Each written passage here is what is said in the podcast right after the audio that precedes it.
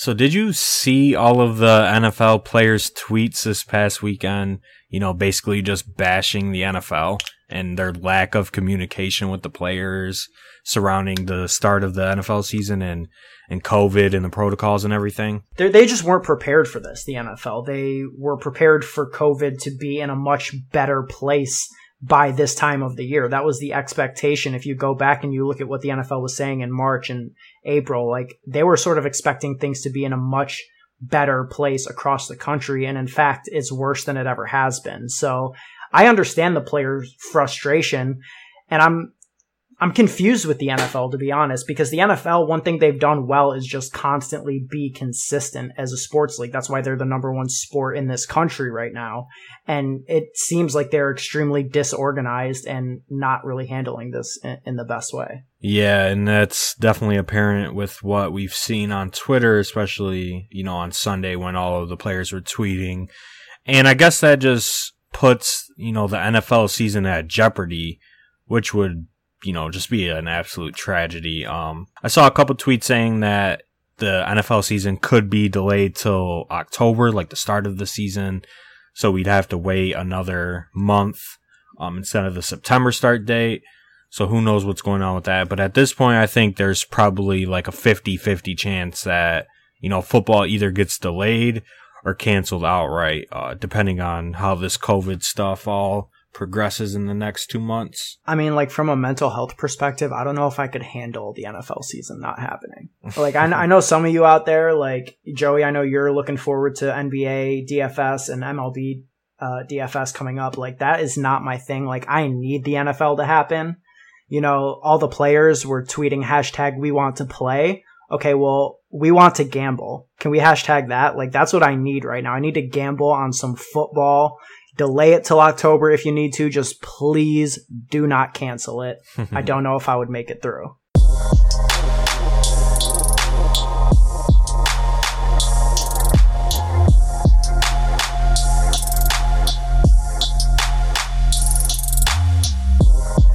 What's going on, everybody? Welcome to episode 78 of the DFS Dose podcast. I'm your host, Ben Hauver, as always, joined by Joey Carrion. On today's show, we're going to be discussing six players that we've come around to, six players that we've changed our mind on, if you will. Nothing wrong with adapting to new information, right? Having new thoughts as situations become more clear with time. Are we walking back our takes? Uh, I prefer to say that some of our old takes are evolving. So, with that being said, and, and with that being on the docket for today, before we get into anything, of course, Joey, I mean, I need you to tell the people how they can support the podcast. As always, you can support the DFS Dose by subscribing or following us on every major podcast platform, which includes Apple Podcasts, Spotify, SoundCloud, and Podcast Addict. If you are an Android, and then as we announced last week, we have our new website up and running. So you can go ahead and check that out at thedfsdose.com. And then you can follow us on Twitter and Instagram at the DFS Dose as well to keep up with the latest news clips and takes from the DFS Dose. And then you can see all of that on the website, like I just mentioned. And, you know, I have a, I have a quick little, quick little story for you, Ben. So, hmm this past weekend I was at Turning Stone with, you know, two of our friends and I was wearing our new DFS Dose t-shirt, which you can go buy on the DFS Dose website Aww. right now for 19.99. So yeah, I was you wearing. You ain't, you ain't, have to get dressed up like that for Turning Stone. Yeah, so I was wearing it. I mean, I ended up losing a couple hundred dollars, so I wasn't pretty lucky. But yeah, so I was wearing the DFS Dose shirt, fits well, nice and clean, black shirt with green, the DFS Dose. And, you know, I had a guy ask me about it and, you know, I explained to him and he really didn't understand because he was an older guy. but yeah, if you want to support us, go ahead, go on the store at dfsdose.com, go buy a shirt. We have uh, mediums, largest, extra larges, nineteen ninety nine. So, and while Joey may have lost a couple hundred dollars, I'll say I was wearing my shirt walking down the street, right? And I saw a, a, penny on the ground and I picked that up. So maybe the luck thing is still in flux. Like maybe it's good luck, maybe it's not. So what you should do is just go buy a shirt and find out for yourself, I think. Yeah. I mean, didn't work out for me, but might work out for everybody else. Yeah, yeah, hundred percent, hundred percent. Joey, why don't you kick us off? Why don't you tell me about a player that you've come around to uh, since you know the beginning of time, since the beginning of the podcast, since earlier this season, even. Yeah, so 78 episodes in now, and there's been one player that, you know, I really have, have dissed mm. severely. Have never really came around to this player, but I think with the additions that his team has made this year and just the overall talent of the team, he will actually have a pretty good season, and that is Joe Mixon. How do you feel about that? Wow, Joe Mixon. I never thought I would hear you say those words, to be honest. I mean, you've called him like a Le'Veon Bell wannabe in the past, I seem to recall. You've said some disparaging things about this young man. I mean, I've always liked Joe Mixon personally. So, so what is it that's uh, changed your mind about him? I think the the additions that the Bengals have made to their offense dramatically increases their potential as an offense. I think they're one of the more talented offensive units in the NFL. Um, with Joe Burrow at the helm now. And AJ Green coming back. They drafted Tee Higgins. Zac Taylor, the head coach, is going into his second year. And I think the reason Joe Mixon's production has suffered in the past is because of the lack of talent on the Bengals offense with the addition of the talent and the addition of some of their key offensive linemen coming back. I, you know, I think, I think he's going to have a good season this year. So came around to him. I think he can easily be a top five running back for fantasy in 2020. And, you know, there, there's my stamp on Joe Mixon, my stamp of approval, uh, about three years later. So for me, Joe Mixon, I've actually been steadily moving down my rankings, uh, in this, this off season for two reasons. One, the holdout. It hasn't really been talked about. Like all of the NFL news is so like COVID centric right now, and like what's going to happen with training camp, preseason games, etc. It's like this story has really been taken away from the public you know, forefront is whether or not Joe Mixon still plans to hold out or not. I mean, I haven't heard anything on the subject in months. So that's one reason I've been a little skeptical of taking Joe Mixon with a first round pick or a back end of the second round pick. And he doesn't really make it to the back end of the second round. So he is a first round pick at this point, usually going about RB7, RB8.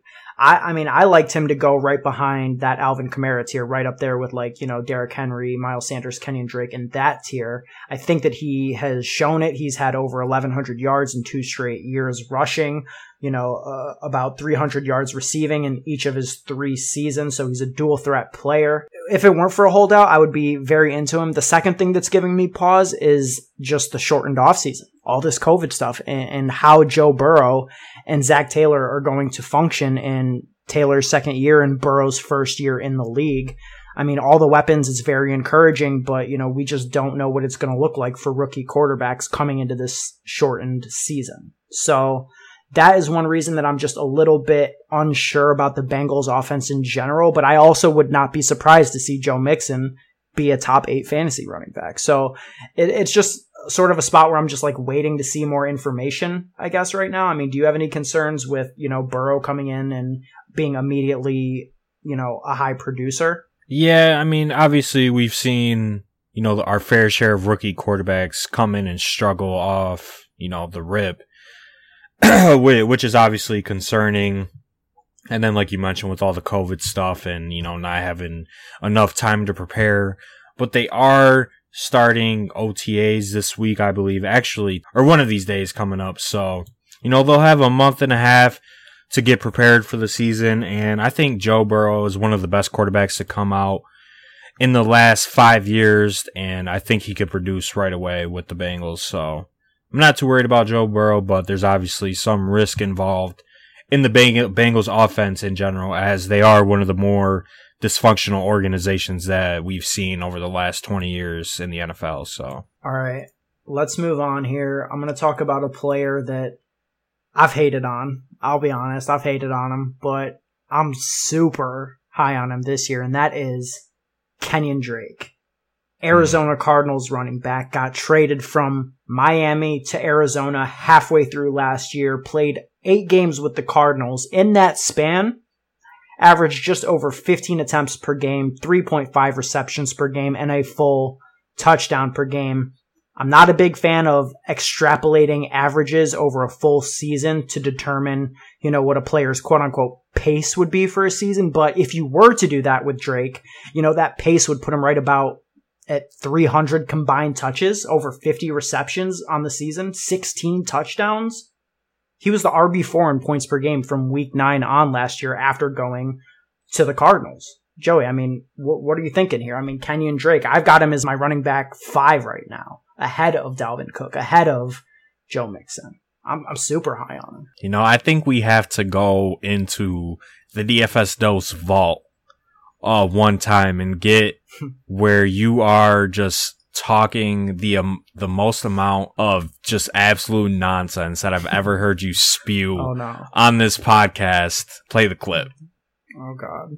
Kenyon Drake. Okay, he's going at about 42nd overall. He never had more than 15 carries in a game last year. That's in a full healthy 16 game season. His strength is the passing game, and this is 0.5 PPR. I personally just have no interest in taking him at RB22 when you know I could get Tarik Cohen at RB26 or James White at RB27. I look at both of them as better versions of Kenyon Drake, Oh and I wouldn't be shocked to see Kalen Ballage overtake him as the primary rusher on this team. I wouldn't be shocked to see Kalen Ballage overtake him as the primary rusher on this team. Kalen Ballage overtake him as the primary rusher on this team. That clip, Ben. that clip is is is disrespectful. So for all the listeners out there, that was probably you know at the Oh beginning of last season, so 20, 30 episodes ago, where I've always been high on Kenyon Drake. So so I like that you're coming around to him, but you compared it, not even compared. You said Kalen Ballage, one of the worst running backs that I've ever seen in my life would be the starter over Kenyon Drake. Like, I don't know if I don't know if you can come back from that, honestly. Wow. I wish I I wish I had known we were doing that. I would have gone back and found some Joe Mixon uh sound clips on on your behalf. That was good though. You know, listen though, it's a different situation though, right? Like it you're right. Saying that with Kalen Ballage was pure disrespect. Might have been embellishing a little just because I like to go hard on this podcast, but the thing is, is it's just totally different. You know, Miami was a garbage team and a garbage offense for the entirety of the time that Kenyon Drake was on that team. Now he's in Arizona in a system that is proven to be pretty running back friendly with Cliff Kingsbury. And I'm pretty bullish on this offense taking another step forward with this young coaching staff having another year of experience. Kyler Murray entering his second season. The addition of Hopkins only serves to make this offense better to score more points. So yeah, you know, Drake is my RB5. I'm higher on him than consensus. A lot of the times you'll find him going, eh, you know, at the top of the second round. I think that that's one of the best picks you can make this year. I'm willing to, uh, willing to walk back my Kenyon Drake hate. I am. Yeah, I mean, I agree. I think he's going to be a top 10 running back easily for fantasy. Has overall running back one potential in that Cardinals offense where he really excelled last year, has pass game ability. Um, so, so I think he's a great pick and I like that take. So, All right, Joey, give me your next guy. all right. So my next guy, speaking of Miami, Jordan Howard. Now I know that's not pretty pick. It's not a superstar player. He's just a solid running back. And I've been on record saying that Jordan Howard is trash or whatever. And, you know, he doesn't have any receiving work, which he doesn't. But going to Miami, he's going to be the starting running back. And I think he has an opportunity to have a bounce back season. We saw him have two 1,000 yard seasons to start out his career in Chicago. And then he's had a couple of mediocre seasons. Uh, the last two, one with Philly, um, but had a, had a bad year in a timeshare with Miles Sanders, who is obviously a very talented running back, but he went to Miami. I think the Dolphins offense will be better than last season. Um, we saw the Dolphins offense improve immensely over the last six or seven games of last season. So that's pretty encouraging. And the big thing for me is that there's just touches available in that backfield. Um, there, they have Matt Breida who they traded for, but we know he has a history of injuries that we have to be concerned about. And who knows? He might not even make it the full season as the backup running back. And if that's the case, then Jordan Howard will easily, you know, be a solid RB2 for 2020. And then they have Patrick Laird there, you know, our our Laird and savior, right? Mm-hmm. But let's be real here. It's Patrick Laird. He's not really a threat out of the backfield. Dang.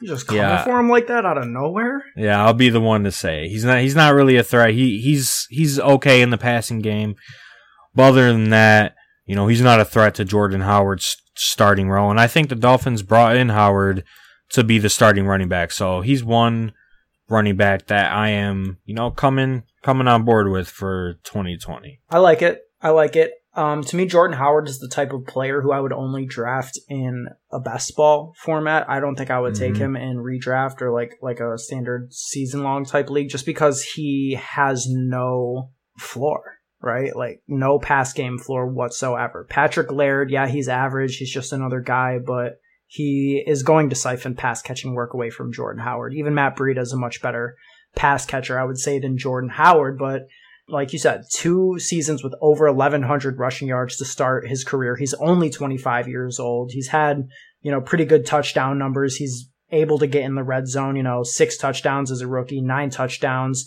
each of the next two seasons with Chicago. I wish he was on a better team because I think if he were on a good team that was going to be in the red zone a lot, he would be able to be that type of player who has pretty average week to week numbers, but maybe gets 10 or 11 touchdowns in a season. I don't know what this Dolphins offense is going to look like with another year of Ryan Fitzpatrick I mean, I'm not personally expecting Tua Tagovailoa to really touch the field at all this season. If he did, that would be a different story, I think. But you know, Howard is still the type of player who can get a touchdown. He can punch it in when they get down there. It's just a matter of if they're going to be getting down there in the red zone enough. Yeah, for sure. And then just with the point about, you know, the Dolphins offense in general. We know that Ryan Fitzpatrick just likes to air it out. So there there's definitely some scoring potential with the offense and you know, he doesn't really care. He's going to throw it up no matter what. And if they get down to the goal line, Jordan Howard is definitely their goal line back. And as you mentioned, he's had good good touchdown numbers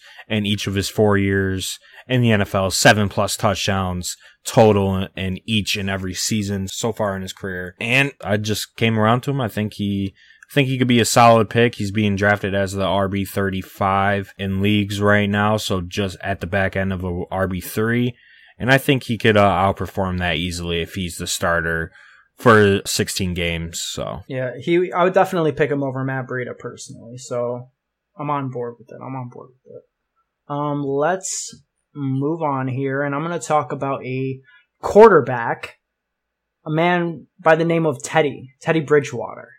Now, here's the thing.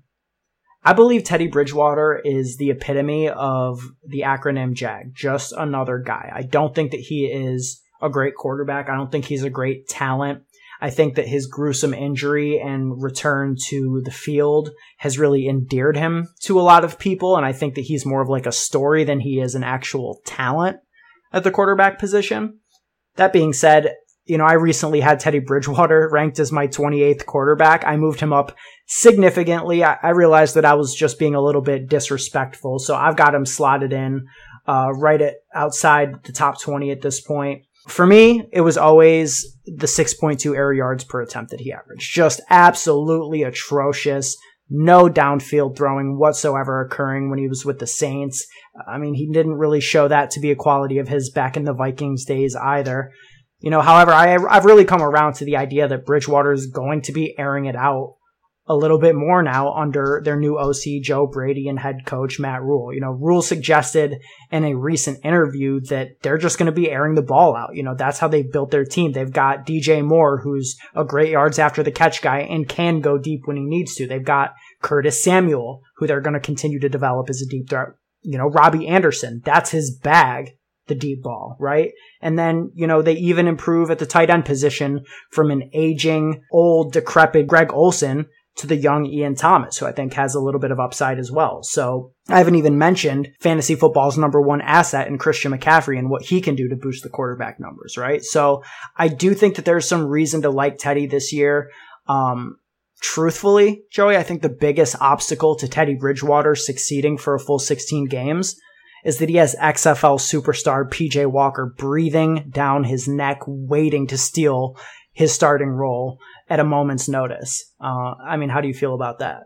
Yeah, I wouldn't say he's breathing down his neck, but no, you, you know, we're we all love PJ Walker, and if he gets a shot at the starting quarterback job, if Teddy goes down or you know something happens with him, and PJ Walker gets a crack at it, uh, I don't know if he'll give it up. I mean, you were actually there for the moment I decided to change my mind on Teddy Bridgewater. We were in a drafters tournament draft, and I noticed that you were setting yourself up potentially for a stack there, had DJ Moore in the early rounds, and I, you know, proceeded to draft Robbie Anderson, Ian Thomas, and Teddy Bridgewater with my next three straight picks really just to snipe you. That was the only reason I did it is because I thought it was funny. And then I started thinking about it more and, and you know, I, I kind of liked it and I'm going to continue to attack that stack, I think throughout the coming weeks. Yeah. I mean, I think we talked about it on a previous podcast or, you know, just playing COD or whatever, but, um, I mean, I, I like Teddy Bridgewater as a quarterback. I think he is a solid starting quarterback in the NFL. I think it was a good signing for the Panthers. Um, he was one of the most efficient quarterbacks last season in the five or six games that he started for an injured Drew Brees. Um, great completion percentage, like you mentioned. And then you went through all their players. So they're loaded, you know, at, at every position essentially with, with great talent. Uh, so I think Teddy Bridgewater will have a pretty good fantasy year and a good real life year. I wouldn't be surprised if he leads the Panthers to the playoffs. Yeah, I mean, there's there's not much competition in that division with the aging Tom Brady for the Bucks. That that's obviously they're not going to the playoffs. All right, buddy. Yeah, they're going to the Super Bowl. Oh, oh, got you, got you. Okay, why yeah, don't that, you give us? Uh, why don't you give us your final uh, guy that you come around on? Yeah, so I guess for me, this this segment is just, you know, I, I I'm coming around on guys that I've just talked immense shit about. So if anybody's listened over the last, you know, over the last season especially, you would know that this player, you know, I've talked a lot of crap about him, especially in terms of DraftKings when you were hyping him up every single week. That player, Tyler Boyd, how do you feel about that? Wow. I mean, we don't really talk about it, man. I, I just wish Jimmer was here to give his opinion on that because that was his boy. And uh, yeah, I mean, you really flayed Tyler Boyd on a week to week basis. I mean, I, w- I was sort of like toed the line about my Tyler Boyd feelings. You know, I, I kind of liked him. I played him more than I should have definitely last year. But I mean, if you look at his numbers, he had a good season last year. Yeah, 90 catches, over a thousand yards. What, like five touchdowns last year. He's being drafted as the wide receiver 31, you know, across multiple sites like I mentioned when talking about Joe Mixon, I'm just I'm higher than most with the Bengals offense this year. I mean, I talked about them a couple episodes ago, like a month and a half ago when we did the NFL win totals that we liked and the Bengals over, you know, four wins was one of my locks. So I mean, I've just come around to the idea that the Bengals offense is just going to be one of one of the best in the AFC and I think they could surprise some people I guess my uh, Joe Burrow bias is showing a little bit because I think he's going to come in and, and be a really productive rookie. I mean, we just talked about how that could not be the case, but I personally believe that he'll come in and be more productive than, you know, Andy Dalton and that one scrub. I can't even remember his name who they played like, oh, Ryan Finley think oh. yeah, I think he'll come in and you know be more productive than Ryan Finley. Let's let's be real here. But yeah, Tyler Boyd 148 targets last year, 90 catches, um thousand yards, so he's had two straight thousand yard seasons, and I think he'll be the number one option for Tyler Boyd uh, in this coming season. So there, there's me going going back on Tyler Boyd. Um, now come the NFL season and time to play him in DraftKings and when he's 7,700 or 7,100 and you're capping hard body for him, then we might have an issue. But for now, in July when we're, you know, doing our redraft in our best ball leagues and dynasty leagues, I like Tyler Boyd in the in the wide receiver three range. Well, we haven't really talked about this on the podcast, I don't think, but I'm actually on team AJ Green this year. You know, considering that they're both you know, really going back to back essentially. And especially on drafters, they will go within like five picks of each other in every single draft. And the thing about Tyler Boyd is like those targets are coming down. Those targets have to be coming down. I mean, last season they were playing with what Auden Tate and some other guy who I can't remember out there. I know John Ross had some spot starts, but he missed a lot of time you know, this offense has so many improvements, especially to the wide receiver position. I mean, you know, Tyler Boyd's just not going to dominate targets like that if AJ Green is back healthy, if John Ross is healthy, if Tee Higgins turns into anything early. Like, I just, I don't know. I think those targets are going to come way down. I think the scoring of the offense could go up, which might, you know, offset that. Maybe his touchdowns come up from five to, you know, the, you know, seven or eight range, I think is realistic for him. But yeah, I just I'm not sure. I think that he might have seen peak volume uh, for the type of player that he is last year. Yeah, I mean, I, I can agree with that, but I can also say that with AJ Green coming back, I think that will open up things, you know, more for Tyler Boyd, mm-hmm. as he won't be looked at as the Bengals wide receiver one to opposing defenses. And yeah, he might not get 148 targets, but like 148 targets, he had 90 catches. So 58 missed opportunities last year. And I gotta have to, we, like, we have to think that at least, you know, 60 to 70% of those were because of just terrible quarterback play last year. So even if the targets come down, I think the efficiency will rise in the Bengals offense with the addition of AJ Green back and Joe Burrow coming in as the number one overall pick for Cincinnati. He'll score a couple more touchdowns and he'll be a solid wide receiver two for fantasy this year in in my opinion. That's fair. That's fair. I, I, like it. I do think that maybe I should send you like a Bengals jersey or something after all this Joe Mixon, Joe Burrow, Tyler Boyd talk. I mean, so, I love me some Joe Burrow, so yeah, yeah. All right, send me your size after the podcast. All right, last guy for today. And I'm actually really interested to hear your thoughts on this because I don't know if we've ever even like talked about this player. So I don't know how you feel about it. Interested to find out. This is a player that I've really stayed away from until maybe the last two weeks or so. And then just, I, I had a revelation just looking at some numbers, doing some projections. And I just realized that, wow, I am way, way too low on this player. And it's F1, Terry McLaurin. So here's the thing. Terry McLaurin was basically a week 17 concussion away from breaking the thousand yard mark as a rookie wide receiver. He finished with 58 receptions, 919 yards, and seven touchdowns. Finished as the wide receiver 29 in fantasy last year, and he missed two games, right? He did that as a rookie in 14 games. So the thing that's really been drawing me more and more to McLaurin as of late is the possibility that he's just going to get peppered with an absurd amount of targets in 2020. The Redskins just lost Kelvin Harmon to an ACL. He was supposed to be the Washington football team's projected wide receiver two coming into the season.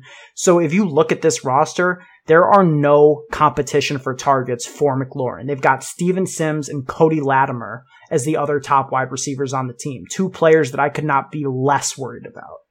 In terms of drawbacks for McLaurin, I think it really comes down to Dwayne Haskins and his ability to elevate the talent around him. I don't think Dwayne Haskins is all that. I'm not the biggest fan of him or what he's going to be able to do for this team. I think that Washington has really proved themselves to be an organizational disgrace on a lot of levels and a complete embarrassment to the NFL and have a really sorry excuse for what you would call team culture. And I think that that could be legitimately damaging to young players that they're trying to develop. Like you can just see the, all the distraction around them right now. I mean, things going on with Washington off the field is the second biggest story in the NFL behind COVID right now. I mean, it has been for weeks. So for some of those reasons, I'm worried about the young players on this team. But if you just break down the numbers, and, and you look at where McLaurin is going in drafts, you know, right around pick 56, 57 in, in these drafters leagues, you know, he's going around guys like Courtland Sutton, DeVante Parker, DK Metcalf. I mean, I would be surprised if McLaurin didn't out target each and every one of those players. He should easily go over a thousand yards and, and just be that type of deep threat down the field wide receiver that can really just set some weeks on fire with with just massive ceiling boom weeks. I mean, how do you feel about McLaurin? Yeah, I mean, I agree with everything that you said. And, you know, I actually tweeted about Terry McLaurin. I don't know if you remember, but you, you actually responded to, to the tweet. So it was 20 days ago. So July 2nd. And my tweet says Terry McLaurin may or may not be the best receiver from last year's draft and is my favorite bet to jump into wide receiver one ter- territory for years to come. So, I mean, I, am all aboard the Terry McLaurin train, and I'll go as far as to say it that he is the best wide receiver from last year's class. If you just go watch the tape on Terry McLaurin, he incredible. His route running is top 10 easily, has some of the best hands in the NFL, great speed. He just has all of the attributes that you look for in an elite wide receiver. The only concern, like you brought up, is Dwayne Haskins and if he can keep the Redskins offense even like even competitive. Like is he good enough to elevate McLaurin into the superstar status of wide receivers, which I personally think he has the potential to be a superstar wide receiver in the NFL. I don't know if that that's, you know, going too far, you know, with that with that take, but yeah, I, lo- I love Terry McLaurin. I think he is one of the best, if not the best, young wide receiver in the NFL. So uh, now that you take. brought that up, I do remember you tweeting that, and I, I re- in fact remember what I responded to you, and, and, it was something along the lines of like, "Oh, so like what? Darius Slayton doesn't exist or something?" Like yeah, calling him yeah. the best wide receiver in last year's class, I think is a little off brand, but I mean, maybe it's not off brand for you. I mean, you've always been sort of like in and out on Darius Slayton, so I get where you're coming from with that. No shot. no, no chance. Because I responded to your response saying that Darius Slayton isn't included because he's already the best wide receiver of all time. Mm. So okay, all right, there's that. Fair. But yeah, right. Terry McLaurin, great, great young wide receiver and I wouldn't be surprised if he hits one 150 plus targets next year. Yeah. So, and, and, to your point about Haskins, like he may not be the greatest quarterback, I think, but it does help. Again, like we're gonna keep talking about this, but I mean, how can you not? Like with the COVID stuff and the lack of like time for these players to build chemistry, I think it legitimately helps that McLaurin's been catching passes from Haskins since college, right? Like mm-hmm. they they already have established chemistry. They had it before they were ever on the same NFL team. So I mean, it can't be a negative. Like let's just at least say that. Like it, it I think it's a positive. I don't know like to what degree, but it certainly doesn't hurt. So so that's I guess the last thing I'll say on that. Yeah, and I mean Dwayne Haskins I think could be in line for a significant improvement this year. I mean, he's been posting a lot of his workouts on IG. He's committed to becoming a better quarterback and he already has some of the tools that you look for in a franchise quarterback. Big arm. Um, he, he can be very accurate. Uh, he, he was kind of inaccurate last year, but he, he does have good accuracy when given a good pocket. Um, there's just some things that he needs to work on, like his footwork and, you know, not holding on to the ball too long. So if he can work on those things and put it all together, which, you know, it's looking like he, he's dedicated to putting the time in. We could see some improvement in his game, which would, uh, boost Terry McLaurin into wide receiver one territory. Yeah. All right. I mean, said it all, done it all. It's a good podcast. You know, got, got the chance to address some of the takes that we've had for a long time you know come around on them. Uh, and yeah, I think that's going to be it for episode 78 of the DFS Dose podcast. Thank you for listening. Like Joey said at the top of the show, you can support the show by subscribing on iTunes, Spotify, SoundCloud, Podcast Addict, wherever you get your podcasts, visiting our website, thedfsdose.com. We have shirts for sale. Uh, and, and my rankings are up there right now. We'll have more content coming, of course. And uh, yeah, is there anything else we got to say, Joey, before we get out of here? Yeah, I mean, just go on the website, go buy a you know twenty dollar shirt, help support us, and you know not not to be biased, but they are good shirts. So just go buy one, go rock it, go tell all your friends about it. I mean, there is limited stock, so you know, don't get don't get too crazy, listeners. But yeah, go to the website dfsdose.com, the dfsdose.com, I should say, and you know, look around, buy a shirt, Pete Ben's rankings, and I will say, MLB does start today when this podcast is released. Mm. So I know you mentioned it earlier, but you might catch some something from me on my Twitter if you're still listening about MLB. And then NBA starts in exactly a week from today. And I can 100% say I will be doing NBA content. So Mm, looking Yeah. forward to it. Finally branching out from football. I'm glad to see it happening. I'm not going to say it, but NBA may or may not be the best DFS, but always got to respect NFL because NFL is king. So Yeah, that's a fact. But looking forward to seeing what you've got for the people in terms of NBA. You can keep track of that, like we've said about 30 times, at the DFSDose.com. And we will be back with another episode of the podcast next week. And uh, we'll talk to you guys then.